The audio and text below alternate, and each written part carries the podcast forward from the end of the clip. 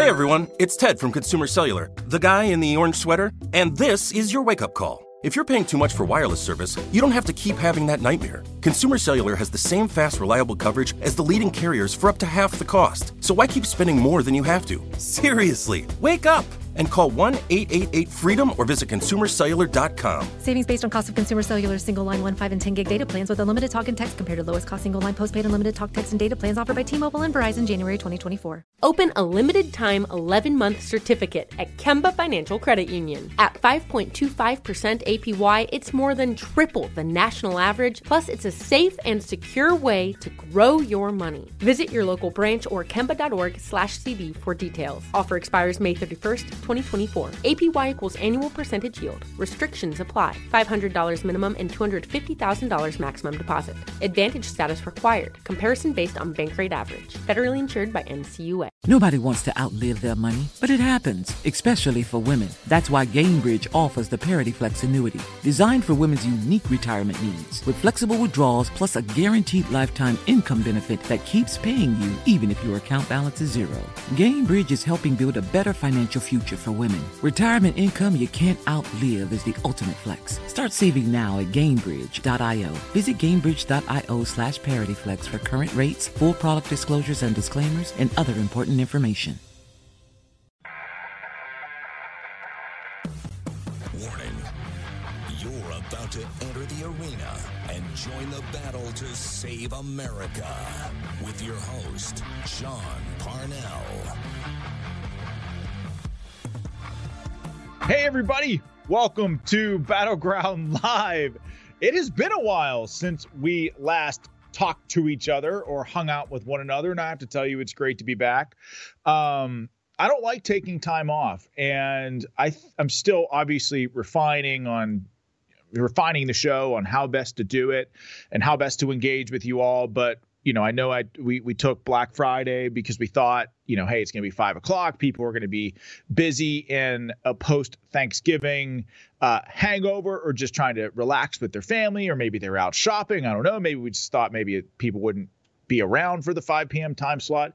I think moving forward, we're going to do our best to do the show like, almost every day. I mean, barring major, major holidays because I just don't like taking time off. And I like spending time with you all on this show and trying to get the truth out about what's actually happening in this country. Um, I hope you all had a great Thanksgiving. I know that in uh, Fort Parnell, we definitely did. And I just want to give props to Commander Melanie. She was she was absolutely amazing during Thanksgiving. Um, she worked so hard for I feel like what was two weeks leading up to it, and then with more intensity the week leading up to Thanksgiving, and then the two days out, it was she was just she just worked so hard, you know, and I cooked for planned, prepared, cooked for 20 plus people, the family, and you know, I just wanted to say she's a superhero to me. You know, went off without a hitch, mission accomplished. I think everybody would agree that we had a fantastic Thanksgiving here with with family, and in large part because of her. And so I was I was thinking about this and how, you know, in life, you know, life is really just so fragile.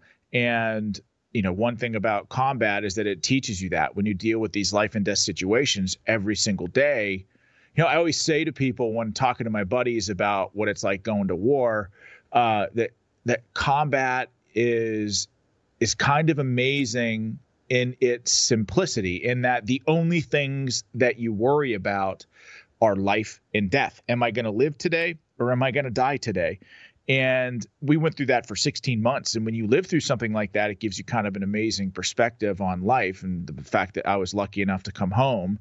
Uh, but we should tell people who we love how much we appreciate them every day uh, because every, no day is guaranteed. And so I don't think we do that often enough, but I'm very grateful for Commander Melanie. And I know every single person in my family is as well. But I hope you had a great Thanksgiving. Um, just so much has happened over the last few days. And as I was putting together the show today, I was trying to figure out uh, how to dive into it all. But I wanted to talk briefly about uh, what's going on with Derek Chauvin. And of course, Derek Chauvin was a police officer that was put in jail. Um, because of the death of George Floyd. And thinking back on that incident, I remember thinking, living through it, thinking and watching the police officer with at least the limited footage that the media put out at the time, thinking, man, something just doesn't, I mean, this just seems really bad, you know? Um, but as time wore on, as is typically the case with most things, uh, more truth came out about this issue. And of course, Derek Chauvin was convicted and thrown in prison uh, for the death of George Floyd, but new information has emerged on almost a daily basis. I just want to give you an, an update, just a sense of like the process here. And Reuters, uh, the Minnesota, this is from Reuters, the Minnesota Court of Appeals in April rebuffed Chauvin's appeal, upholding his conviction and rejecting his request for a new trial. Minnesota's top court in July denied Chauvin's request to review the case, prompting his appeal to the United States Supreme Court. The United States Supreme Court declined to hear his case. So, uh, what I, here's the crazy thing about all of this Shortly after his appeal was denied at, at, the Supreme Court, Derek Chauvin was shanked in prison. He was stabbed in prison. Now, apparently, uh, he was he was touch and go for a while, but now he's in stable condition. But if we have a, a copy of the autopsy report, yeah, let's just throw it up there. And if you look at it, circled at the top, the autopsy report says life threatening, uh, no life threatening injuries identified from Chauvin to uh, George Floyd. And the second circle on the bottom shows that he had 11 milliliters of fentanyl and, nor- and, and 5.6 milliliters of norfentanyl in his system at the time that he died. So if this is true, I mean, obviously this is true. This is the autopsy report. And now there are even reports out there. Um, look, I don't know if if how much of this is true, so I'm just waiting for the facts to come out. But there are starting to be preliminary reports that the FBI or somebody altered the autopsy report uh, as Chauvin's trial was going on. But you know, judges are people too. And you have wonder if it was even possible for Derek Chauvin to get a fair trial because obviously, I mean, you hate, I, I, I don't like the fact that George Floyd died, but if it wasn't because of Derek Chauvin and Derek Chauvin didn't strangle him to death or you know, put his knee on his neck and cause him to asphyxiate and die, like we were many of this, all of this country was led to believe on the media. And then in the wake of that, all the riots, both in Minneapolis and all over the country, the Black Lives Matter riots that really, again, rampaged across the country for months. If it wasn't Derek Chauvin, if Derek Chauvin didn't kill him and his death wasn't a result from his injuries, and it's really because he had drugs in his system that caused him to asphyxiate how can these trial courts, the appellate courts and appeals, how can these appeals be rejected? You know, this is somewhat of a rhetorical question because, in part, I, having been in this system myself, I, I know that these bureaucratic systems, whether it's systems of government or court systems, they, they when they make a mistake, unless the mistake is egregious, they often cover for each other because they don't want to compromise the faith that people have in the actual system itself, which is why I, I cite the example of the VA secret waitlist scandal that happened back in 2014. But before me and several of my colleagues were to, colleagues were able to expose the VA for lying, the VA standard liners, we don't we don't have secret wait lists. So you see my point. Bureaucracies they, they, when they're attacked from the outside often circle their wagons to protect each other which is why it's so difficult to reform government. Well these the trial court appellate court supreme courts they're kind of the same way. To admit an error at an appellate court level is to mean that the actual judge in the trial court was wrong and judges sort of all take care of each other. They don't like to do that again unless the mistake is egregious.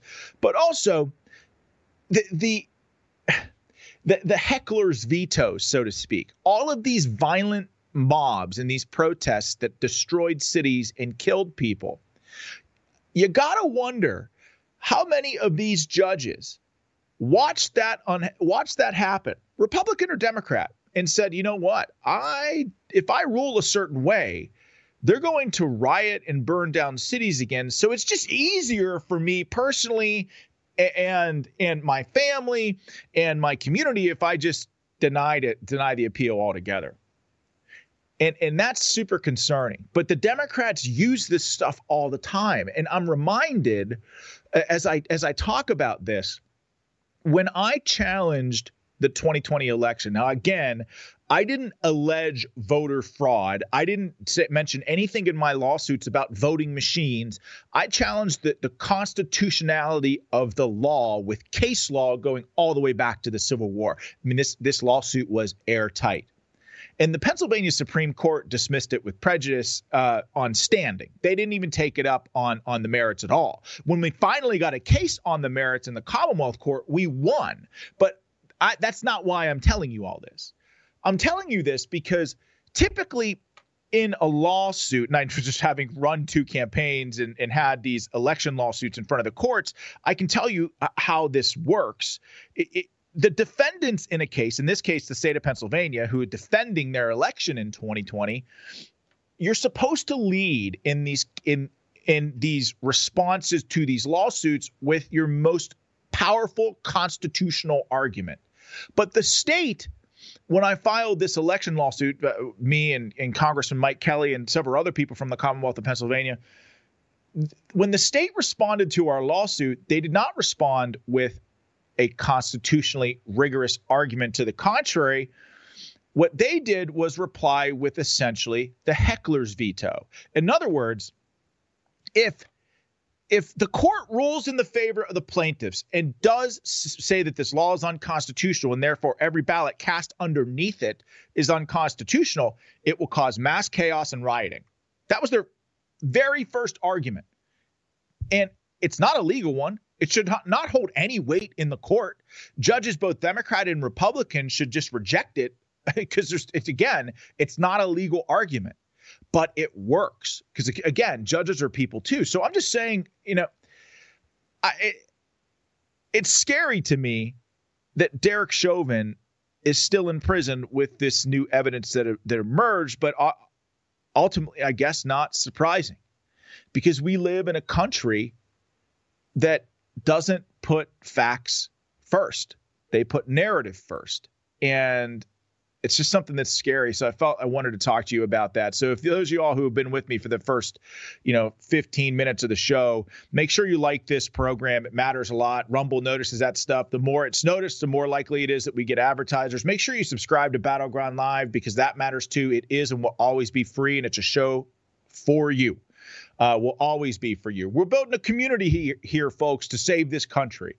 Um, because if not now, when? If not us, then who? Right? Uh, it's got to be us.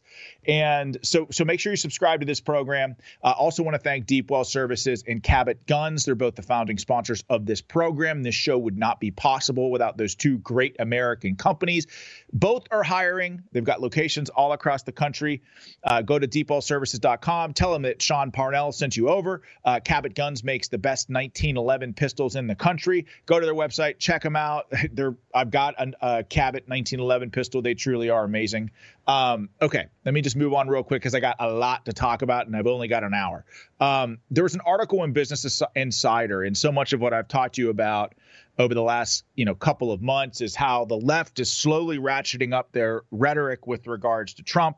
They've tried everything to to destroy this man's legacy, to destroy his personal fortune, to destroy his chances of getting on the ballot in certain states. Now, of course, we know now as of today, the Colorado lawsuit uh, to kick him off the ballot was dismissed. Even the, this left wing judge kicked, you know, dismissed it just today before the show, uh, the judge threw the case out in Rhode Island as well that would have taken Trump off the ballot. So people aren't buying these legal arguments. But the left has tried everything to take out Trump. And now they're slowly ratcheting up what is violent, what I, I think is, is violent rhetoric, uh, or at least would be construed by these radical commie mouth breathing whack jobs as dog whistles for violence against Trump. And frankly, it's concerning, and I worry about the man. Um, I worry about his family, and I worry about his health because despite withering resistance and one hoax after the next in lawfare conducted against this man, the likes of which really no one else in this country can possibly fathom. You know, how he takes this stuff and continues to put one step or one foot in front of the other in fighting for this country, I, I don't know. Um, it, he, it's truly remarkable that he can take this stuff and continue continue on. Um, but the rhetoric of the left is concerning, and now the media is getting in on it too. So this Business uh, Insider article is here's what happens. This, here's the title of it. Here's what happens if Donald Trump dies while running in the 2024 election. I am sick and tired of this rhetoric. I don't think that there is. I'm tired of people excusing violence against Trump. I'm tired of the media trying to shape public sentiment about the death of Trump. Can you imagine, you know, Trump's family reading these articles and how they process them? I mean, Joe Biden, yes, there are questions about his age. Yes, there are questions about his cognitive ability. There were about Trump as well, even though Trump and Biden are not the same at all. Biden, again, is a walking corpse. Trump is sharp as hell. Uh, he's got an extraordinary memory. Um, he's guy is an extraordinary golfer. Um, but it just, I'm just tired of this.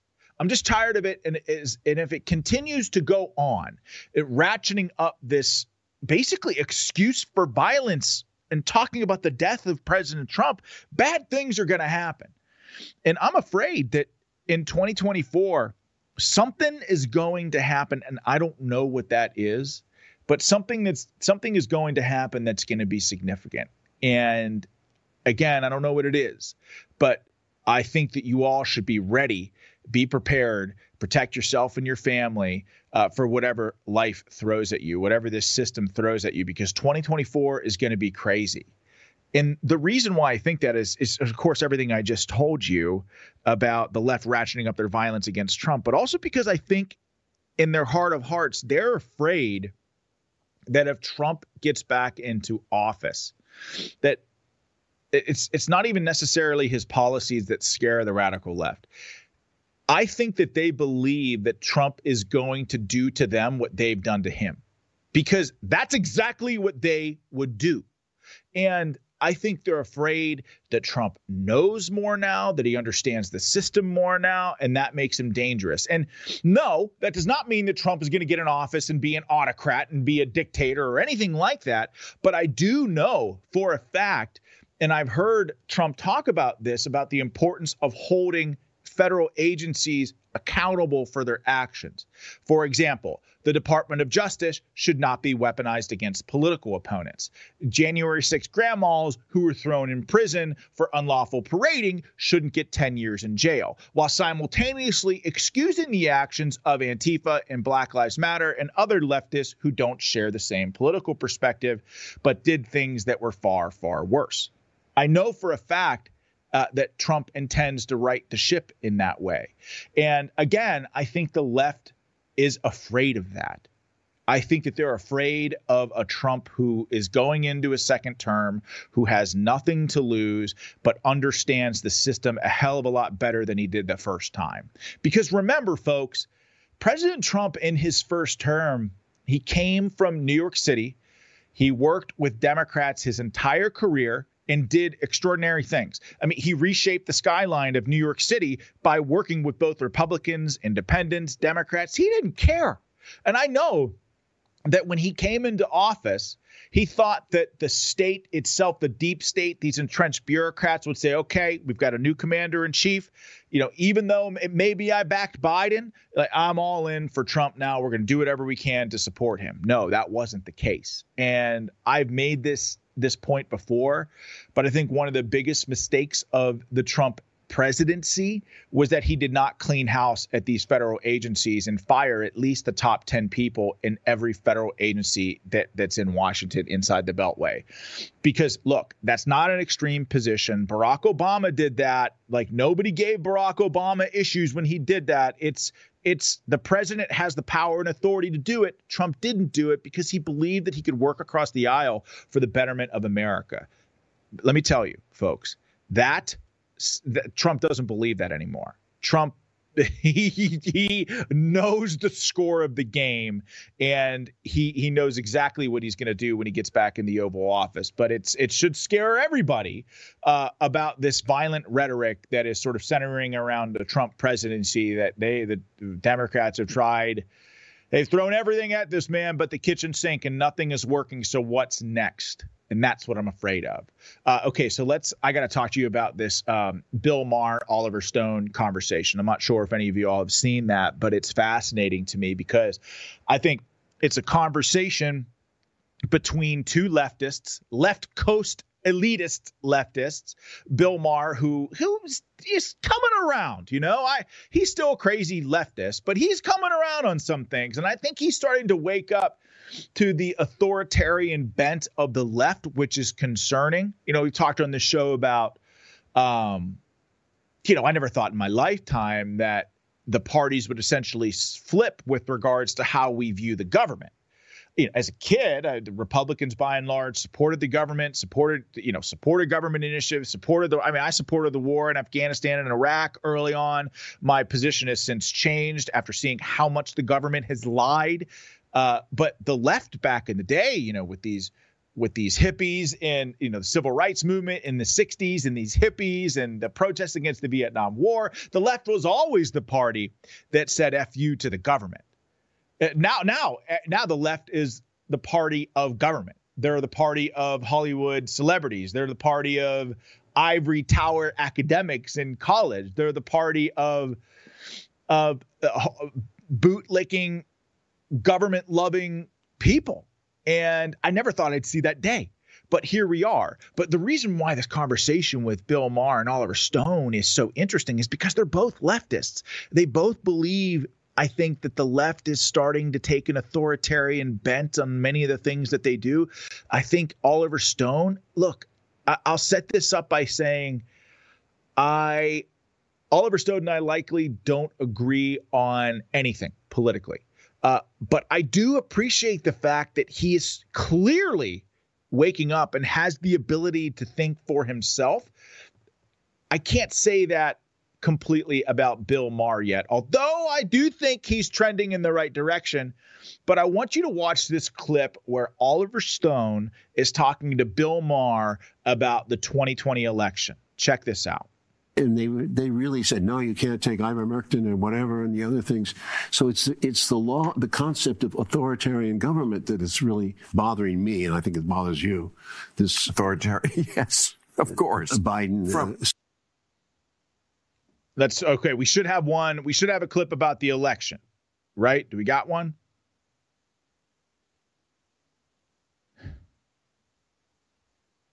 Should, hey, Sean, sorry, we got four, so I'm trying to figure out which one it is. It should be. It's. I don't know. It should be the first one uh, in the rundown. Yeah, that was. Hmm. Let me let me play the next one. Let me know. Sorry about okay. that. It would. Well, how, I don't know. I mean, how, you went through the 2000 election. That was horrifying to me. What happened when the Supreme Court closed that down? You know what happened there? I mean, you know, the popular vote was won so by. What should we Nope, wrong one. Okay. Sorry. Well, we're just. Um, do we got it? Let me keep looking. You talk.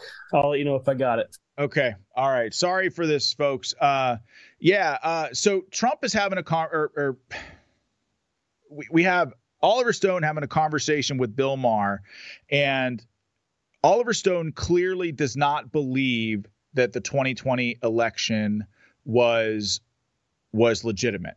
And what's interesting about this is that Bill Maher doesn't doesn't respond or ask why he believes what he believes. He just immediately responds to the fact that, oh, come on, these are conspiracy theories. Oh, come on, every court in the country taken up by like 60 some courts, and every almost every court in the country has every court in the country has denied is, is declined to take up these these election cases. And and even though none of that's true you know all all that was happening was that Bill Maher is taking state talking points that were issued by our government it, that that that are clearly not true because most of the cases that were taken up by by that were taken up well, most of the most of the Trump election cases that were brought to the courts were not evaluated on the merits. In fact, I think Trump uh, the on the of the cases that were taken up on the merits, Trump won like 30 of them. Okay. But the vast majority of cases, including mine, especially early on, were dismissed on standing. So they were never actually evaluated on the merits. So as you see, Bill Maher, instead of asking Oliver Stone uh, about why, about why he he believes what he believes, he just pivots to calling him a conspiracy theorist. And here's the thing. Oliver Stone is on to something with regards to the 2020 election. I talk about it often on the show. But but you it's the first time we've ever rolled out mass mail-in ballots in our country's history. The likelihood that it going off without a hitch is extraordinarily rare. In fact, it will it it, it it likely it likely did obviously did not go off without a hitch. The, every single person who's watching this show knows that there were issues with the 2020 election. We had Mark Zuckerberg investing over $400 million, okay? $400 million into private Dropbox, private Dropboxes uh, th- th- that were funded in primarily heavily, heavily Democrat areas. You eat now, we know that Sam Bankman Fried, who like was funding to the tune of hundreds of millions of dollars radical Democrats. I mean, it's crazy to me. You have these Democrats who are changing voting laws in all the critical swing states. It's absolutely crazy to me that people can look at the 2020 election and think that it was great. And and later in the conversation with Bill Maher, um, you have Bill Maher when he was he was trying to refute it, saying it was a conspiracy theory that all these these cases were dismissed. You actually have Bill Maher saying that you have lock, stock, and barrel Republicans like Bill Barr and Mitch McConnell and all of these other people that said, well, uh, of course the election wasn't stolen. Well. What are these? What do all of these things? What do all these people have in common? All these quote Republicans have in common. They all despise President Trump. They all wanted him out of office. None of them wanted to see what a, a second Trump term looked like. And so I think we have the clip now, but play it because I think it's remarkable. If we have it, let's play it. No, I'm I'm looking at the timestamps and nothing lines up, Sean. I'm still looking. I'm sorry. Okay, never mind. We'll just we'll just move on.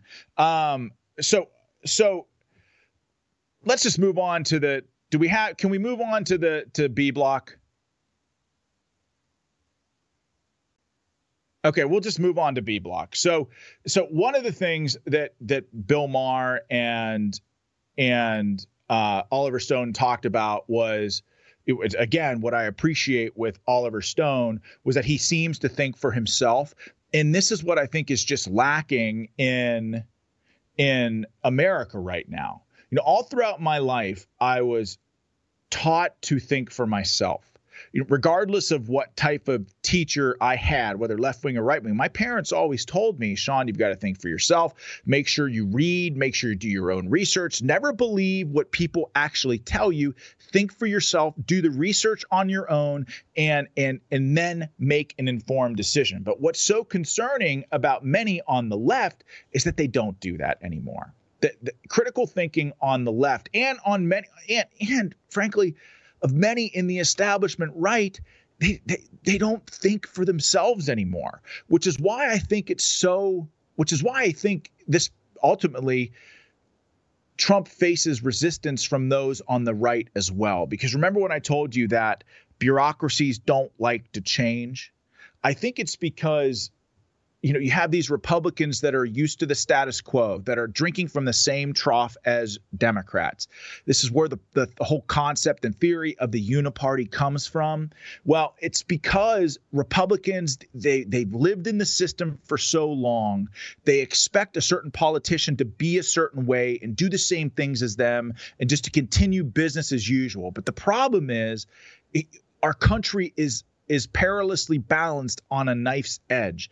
And, and this is why I say it's so important that we find and elect Republicans who know what time it is, who know and understand that this country is on the line, that we can't do business as usual anymore.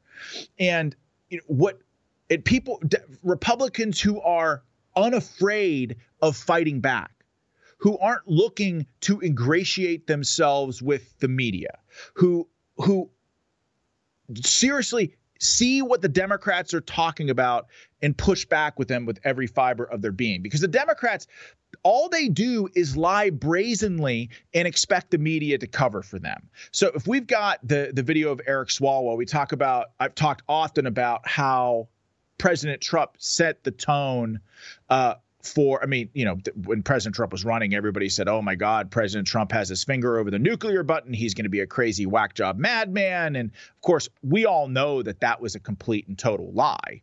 Um, President Trump was the greatest peacetime president of my lifetime. In fact, he's the only outside of Robert Kennedy, he's the only candidate on the Republican side talking about the pursuit of peace. I think it's important that we judge leaders through that with that lens and, and and look at them through that prism. But listen to what Eric Swalwell trots out in this interview eh, about Trump and what a second Trump term would be like. Let's go ahead and roll the tape. Would you like to see the United States doing more to pressure Prime Minister Netanyahu to take more steps to reduce civilian casualties? Yes, and I, well, first, President Biden has done that, and I also like to step back uh, when I see some of the heat President Biden is taking and think, what would the alternative be if Donald Trump was reelected or if Donald Trump was president at this time? Can you imagine what the scenario would be in the Middle East? It would probably be the United States and Israel in a World War III-like scenario with Iran, Hezbollah, and Hamas. President Biden has not sent a single American into the conflict, but he is now pulling American hostages out of the conflict. We're supporting Israel. We're getting aid uh, into the region. So far, we've held off other enemies of Israel and America. That's why President Biden was elected, and, and that's why I think he needs to be given, you know, the room uh, to negotiate, you know, what is ultimately a resolution to this conflict you know what's crazy to me about that is first of all eric swalwell you know banged a chinese spy so we should not listen to anything that he has to say because it's clearly true that this crazy mouth breather is compromised in almost every way shape and form. The guy had sex with a chinese spy named fang fang. And what's crazy is that this seems to be a common occurrence, not banging Chinese spies, but being compromised by foreign powers a, a common occurrence on the Democrat left, whether it's Dianne Feinstein being driven around by a, a, a, Chinese spy for 20 years, or or Joe Biden taking millions and millions of dollars from countries who hate us, you know, millions of dollars from the Chinese Communist Party, who is the number one geopolitical foe. Uh, being compromised by hostile foreign powers seems to be something that happens often on the left. But here he is lying to a so called journalist on MSNBC about Trump being able to, causing World War III and imagine if this scenario was unfolding under Trump. Here's what Swalwell I mean, I, I don't know if he needs to know this or not because he, I, I, don't know if he's actually lying or actually believes the things that he believes. I mean, I, I happen to think that Swalwell is a liar, uh, but but Trump, this situation would have not happened under President Trump. The the war in Ukraine would have not happened under President Trump. Like we killed terrorists under President Trump. Our enemies feared us under President Trump. So the idea that Trump would cause World War III with his comportment and his demeanor should he occupy the Oval Office, nobody should believe this. Even lock, stock, and barrel card carrying Democrats, they have to know in their heart of hearts that that life was better under Trump. The world was by and large a peaceful place under Trump. Four years of peace again, the historic Abraham Accords. I mean, it's like our enemies didn't mess with the United States of America when President Trump was president. Yet you get zero pushback from these these anchors on MSNBC, and you have to wonder how they live with themselves at night. I mean, it really is inexcusable to me. It's it's it's a dereliction of duty in almost every way because Iran, Hezbollah, Hamas, all of these people were petrified of Donald Trump when he was in the Oval Office. I'm reminded of the Iranian hostage scandal. Uh, Iran took a bunch of American hostages. Jimmy Carter was president. Iran play, you know, basically played F around games with the United States while Jimmy Carter was president because they did not fear him and they did not respect him. They knew that he wouldn't follow through on any of his actions. They, they knew that he was weak. Yet the day, I think the day President Reagan was inaugurated, Iran released all of the hostages. Leadership in this regard matters. And the world does not respect Joe Biden at all. Yet again, the Democrat gaslighting that happens in this country on a day to day basis is simply unbelievable. And it didn't just stop with Eric Swalwell. I've been talking about Morning Joe with Mika and Joe, and I've been talking about them, I feel like, a lot on this show. But they addressed Biden's age very recently. And again, all of us know that Joe Biden is a mouth breather. All of us know that he's an animated corpse. That if you just go back and watch videos of Joe Biden debating Paul Ryan, and Paul Ryan was the vice president running with Mitt Romney. I mean, that debate to me, I remember watching it live. I remember it like it was yesterday. It was a great debate. Ultimately, I think Joe Biden got the best of Paul Ryan in that debate because but go watch it. Look at Joe Biden's demeanor. Look at his comportment. Look at how much more articulate he was. And that was what? The nine years ago. Joe Biden is a shell of his former self. His age is clearly a concern, not just for Republicans, but for the vast majority of Democrats who are afraid of what Joe Biden would look like on the campaign trail. And you know my theory about this. I, I don't know that Joe Biden is going to be the guy in 2024. I think what's going to end up happening is the Democrats are going to have somebody selected. They're going to roll somebody out new at the convention. Biden's going to get out of the race and he's going to blame Republicans for, you know, one family issues and needing to take care of his family and and and and take care of Hunter or two some health issue and wanting to spend time with his in his family and his in in his old age. Uh, and the Democrats are going to have somebody pre-selected and they're going to roll whoever that person is out at the convention because that would one limit like what the actual base of the Democrat Party, it would limit their ability to to have input on who that person would be. And it would allow the Democrats to control the process completely. Because remember, not only do Democrats cheat in general elections, they rig their own primaries, which is why the, the talking points about the 2020 election, about it being the freest, bestest, fairest selection of all time, are completely ridiculous. Because if the Democrats rig their own primaries, what do you think they do in a general election in precincts and in counties that they completely control? Of course, they would cheat. They've done it their They've done it for the last 50 years. But check this segment out about uh, uh, on Morning Joe with about talking about Biden's age, and try not to let it diminish your IQ by a good 10 points. Go ahead and roll the tape. Said it before. I'll say it again. We've got a guy in there who's more equipped to do this and is more successful in doing this than any president since Bush 41. And there's a reason. Both of those guys, both of those men, both of those presidents got into office with decades of experience in diplomacy, and it makes a difference. A lot of people say Biden's age is a factor, and you're damn right it is. Um, with his yeah. age in a comes in a, in a wisdom, yeah. experience. He's not afraid to put himself out there. He knows it all could fall apart, but he's got guts, and he's unafraid, and that's what makes him an effective negotiator, effective at diplomacy. This is his second uh, war that he has actually visited the country in the middle of a hot war in his presidency. Yeah. This president has made history on so many levels, and the stupidity of the conversations about his age, when right now, age is absolutely a factor in these negotiations. Well, I wouldn't want anybody else doing it. You know, I mean, look, th- this is absolutely ridiculous. The idea that Joe Biden has he's guy's been in office for 50 years folks. The idea that that time in office has prepared him for any of this stuff as president is ridiculous. The guy spent 50 years 40 years in the united states senate which is by and large a legislative position. Zero executive experience required to be a legislator. The guy's never been a leader. He's been a liar his entire career he has every like literally every aspect of who this man is is built on a lie. None of that has has led him to a point where he can possibly have the wherewithal or the leadership responsibility or leadership like experience in his life to lead this country. The, the man is an abject disaster. And the very the very idea that Joe and Mika can say he's visited two hot war zones is the only president to do that and he's made history and blah blah. These are wars that started because of his weakness.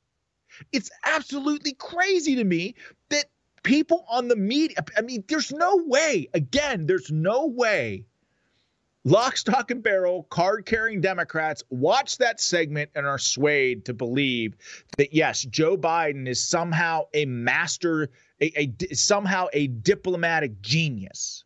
That Joe Biden eh, somehow brings, after 50 years in Washington, some sort of magical ability to to tame situations that are out of control. In fact, the op nothing could be further from the truth. The opposite is true. It's absolutely ridiculous. So, speaking of living in the upside down or in a world that's completely gone crazy, um, we talk about Thanksgiving and and everything that, that how much things cost, right? Uh, Melanie and I were talking about this. Um, you know, we're we're a family that that lives paycheck to paycheck, um, and I feel like the vast majority of politicians in Washington don't know what that's like. Um, or you know, I think very few actually do. I mean, Biden is he's made millions since he's been in office. I think Dianne Feinstein is worth something like ninety some million dollars, despite making one hundred seventy four thousand dollars a year. Uh, but my point is, is that we're one of these people that that my family lives paycheck to paycheck. We've got five kids. Five kids can be expensive, and we've seen how much things cost today. And I think Melanie is brilliant when she says every time I go to the grocery store, a hundred bucks fills the cart up less, and and that's so true. Um, but one of the things, and we talked about this in the live chat. Um, I think Newt and I did, or somebody we were talking about it in the live chat about how it just pisses us off to no end that you know with christmas on the way first of all how biden is like the grinch who stole christmas because bidenomics is such an abject disaster but also when Biden, the Biden administration says, like, oh, hey, um, the economy is absolutely great. Um, so if we've got that clip of KJP, do we have the clip of KJP talking about families seeing lower prices? If we do, can we go ahead and roll the tape? Do you want the original one from the notes or the one you sent right before the show? Well, I'm going to do both. The one, the, the one that were in the original notes and the one I sent um, after. Gotcha. So here's the here's one from the notes. Okay. Uh, this holiday season, families are seeing lower prices on everyday items from gas to groceries. As holiday as holiday shopping starts, shelves are stocked and prices prices for toys, TVs, and used vehicles are all down from last year. And we just saw record Black Friday sales record Black Friday sales. What's funny is that we were just talking in the live chat as somebody who somebody who watches the show, wife works in retail, uh, was sent home early because Black Friday just wasn't doing the business that it had done in the past, and they just didn't need the extra help, which is crazy. Um, and it's insulting to the American people. It's insulting to me, right? It's insulting to Melanie. It's insulting to my family when the Biden administration is saying that we're seeing lower costs. We're not seeing lower costs. It costs an arm and a leg to host Thanksgiving dinner, to buy food for Thanksgiving dinner. It cost an extraordinary amount of money. When Melanie and I were doing our budget this month, I think we had to, to like adjust our budget to spending a thousand dollars on groceries a month. A thousand. Like every time we go to Sam's Club, uh, it costs like five hundred 500 bucks. And we're not going and buying TVs and stuff. We're buying the basics. We're buying food. And and this is the reason why we're experiencing this is because of the Biden administration's reckless economic policies, not just with regards to his his love of spending and a seamlessly endless money printing, but with his terrible economic policies. For a long, for a very long time in this country, the, the hedge against inflation was the fact that we were the, the petrodollar, the fact that America has an overabundance of natural resources right under our feet. And under the Trump administration, we became energy independent for the first time in my lifetime by tapping into those resources. That's why gas prices were so low. That's why food prices were low. And if you think about it, you know, when it costs less to produce the food, it costs less to ship the food, it costs less to store the food.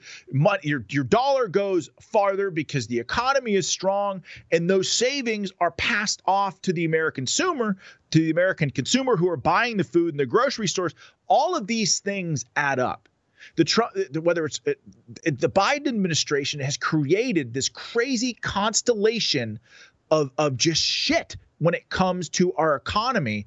Uh, we're experiencing economic decline right now, even though nobody in the media is actually talking about it.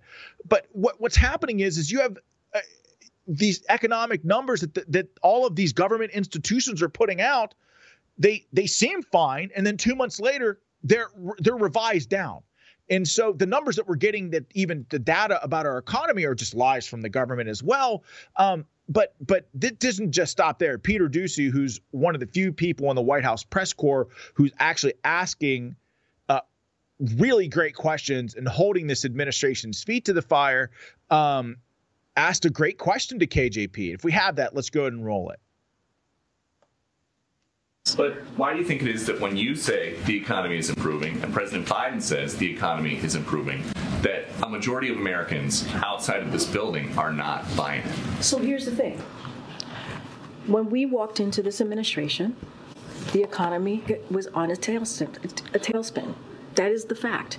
Because of the last administration, because of the Trump administration, because of how they dealt with, uh, with, dealt with COVID and the pandemic, because they didn't have a comprehensive plan. The president came in, he passed the American Rescue Plan, which was able to get the economy back on its feet, which was able to open up small businesses. Small businesses were able to open up, schools were able to open up, and we understand what Americans have been feeling over the last two, three years. It's going to take some time. We get that. It's going to take some time, but it does not take away how we have seen the economy getting back on its feet. We actually had to fix the problem that we saw that the last administration left us.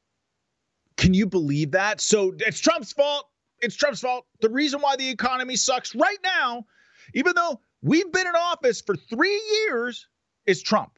It's so like it's isn't it unbelievable to me how the uh, unbelievable to you how these Democrats lie and, and no every freaking hand in that press corps should have shot up demanding to ask follow-on questions. Hey, you know, I, I think that when Joe Biden took office COVID was at its peak. This country was still locked down. Schools were still closed. Family members were still dying alone. Uh, the, the Biden administration walked into office and started forcing vaccine mandates on the American people. The people who didn't get the vaccine walked away from their jobs, which hurt our employment numbers. like they're at the KJP in that segment is such a brazen, disgusting liar that she's actually claiming credit for reopening schools when it was the Democrats and the school unions and Randi Weingarten who shut them down in the first place. These people have no shame. And I, look, I don't think that any of this stuff is going to matter. Um, I think that the American people, again, whether you're a Democrat or Republican, I don't think it matters. I think that Americans are feeling it in their bank account. Every time they go to their grocery store, they feel the pain. Every time they fill up their car or their truck, they feel the pain. Every time they look at their 401k, they feel the pain. And this is where it leads to the dynamic that we're going into in 2024, where you have two, two incumbent presidents for the first time in American history running against one another. Both have 100% name ID and both have very clear records. And I think at the end of the day, when people go into that voting booth and yes it's it's a little under a year out but when people go into that voting booth they're going to say very they're going to look at Biden and they're going to look at Trump and they're going to say that my life was better under Donald Trump and they're going to pull the lever for him. I mean, I ultimately I think this is why Trump is just rising in the in the polls in a meteoric fashion.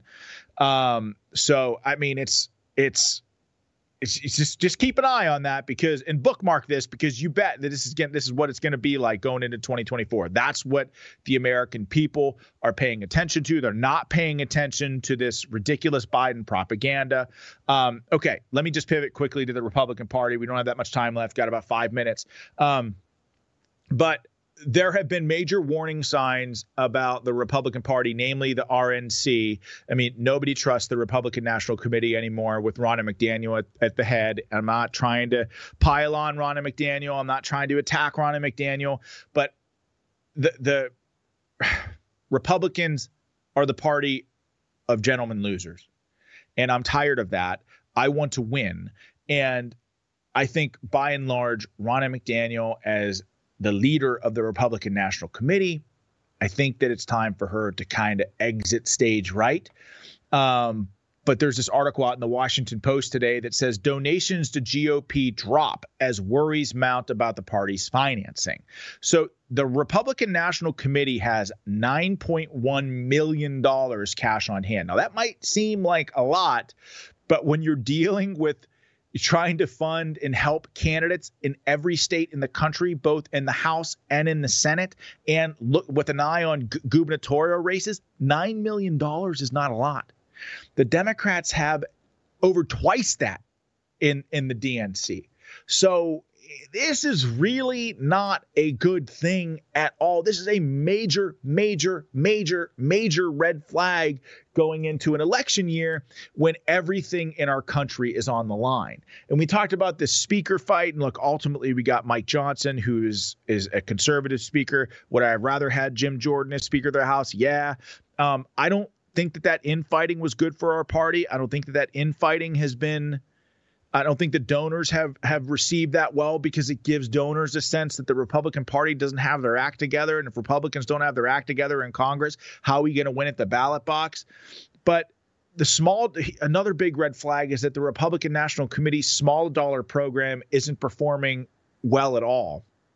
And you know, large dollars raising money from rich people is great, but really the small dollar donors are what it's how people judge enthusiasm. And if Republican aren't giving small dollar donations, it means that our country is not that enthused about funding a Republican Party. And this goes back to what Rich Barris and I talk about a lot is that the Republican Party, the establishment wing of the party, doesn't represent their base well and in fact reviles their base in many ways and that is proving to be very problematic as we roll into the most important election of our lifetime now this is according to Scott Presler, but the frustration at the RNC reached a boiling point after November 2023 losses, especially when it was revealed that VA GOP chairman Rich Anderson asked the RNC for funding and he was denied money. So and and also the, the, Republican National Committee are the ones that are responsible for setting up these debates uh, that have historically low ratings, like unbelievably low ratings. Uh, Ronna McDaniel even scheduled debates during the uh, Country Music Association Awards, where that would clearly siphon away uh, viewers that would normally watch a Republican debate. And the fact that Trump isn't on the stage with people, I mean, it just crushes the ratings. Um, but I think part of the reason why you talk about Uh, small dollar donors and our party not our party not representing our base well is is there just one i just think they're so out of touch. Two they don't like the base. They think they're smarter than the base. They think they're more refined than the base. I don't know what it is but it's clearly a sense of ego that is getting in the way. I don't know. I don't know. I don't know what the root cause is but mitt romney said something in an interview on the mainstream media this weekend about about how he looked at the 2024 race. And I think this is exactly the reason why Republicans are questioning the direction of the Republican Party. And I'll explain why in a second. But go ahead and roll the tape. Who do you like in the Republican field? Uh, anybody. Um, you know, I, I would, uh, I'd be happy to support virtually any one of the Republicans. Maybe not Vivek, but uh, but the others that are running would would be acceptable to me, and I'd be happy to vote for them. I'd be happy to vote for a number of the Democrats too. I mean, it would be an upgrade from, uh, in my opinion, from uh, uh, Donald Trump and and perhaps also from uh, Joe Biden. Look, I like President Biden. Um, you know, I, I find him a very charming engaging person. There's some places I agree with him, but most places I disagree with him. Uh, I think he's made all sorts of terrible mistakes, but uh, I, I would like to see someone else run.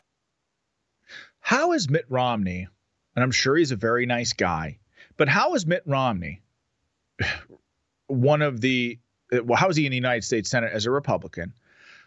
How, how he ran for president as a Republican is beyond me because here is a guy that is a Republican, a so called conservative, that said that he would vote for a Democrat. These people are destroying our country, the Democrats. He would vote for a Democrat before Trump. He would vote for a Democrat before Vivek. Why? Because they don't pick, they don't fit the mold of what you want, like a typical gentleman loser. I mean, trust me, listen, folks, go watch this documentary on Netflix called MITT, M I T T you know, Melanie and I watched that documentary and it blew our mind about how weak Mitt Romney really is. And it gives you an insider look as to why he took some of the positions on the trail that he did, ultimately why he didn't attack Barack Obama when he was debating him. Oh, you can't attack a sitting president. My God, all that is complete bullshit. And you just watch that documentary and you'll see exactly why he lost for president. And it will just make your blood boil because if you're a Republican like me who wants to win, how have people like this ascended into leadership roles in our party who can these people by the way consistently undermine our base and the real fighters in Congress every single day. And so, this, folks, is why I think small dollar donors, because of course, Ronna McDaniel is related to Mitt Romney. I think they, they largely associated together. And I think Ronna McDaniel, I'm sure she's a nice person, but I, I yeah, I, and I know she's a, a, a nice person, but come on, uh, this these types of losses would not be tolerated at, at a college or on a professional sports team. Like there's time for accountability, but ultimately, this is why uh, the Republican base has a disconnect from the actual Republican establishment because of people like this. And so, if you stuck with us for the hour, I greatly appreciate it. And if you've made it through the full hour, make sure you like this video. It's really, really, really important. Um, make sure you subscribe to Battleground Live and tell your friends and family. Also, meant to talk about this at the top, but I forgot. Uh, I've, I've launched this new thing called Rumble Shorts, where I'm posting short form content on Rumble that can be shared and repurposed on your social media. The whole point of that is to defeat the big tech censorship that we as conservatives have to go through on social media. So if you're sharing it with your friends and family, it's easily digestible stuff. 30, 60 seconds tops from the show. Share it on your social media. But you'll see on my Rumble page on Battleground Live how actual flagship episodes are separated uh, from the with with this short form content all in between. So make sure you like and you share those as well. Um, share them with your family, share them with your friends, share them on social media. Uh, but as always, thank you for watching the show. We got Drew Berquist coming up next on Red Voice Media. He's a great, awesome conservative. He's on from six to nine. So go check out Drew on Red Voice Media. But as always, thank you for being with us for this full hour. We have a kick ass show for you tomorrow. So uh, thank you for tuning in. God bless you all, and God bless this exceptional nation that we call home. Take care.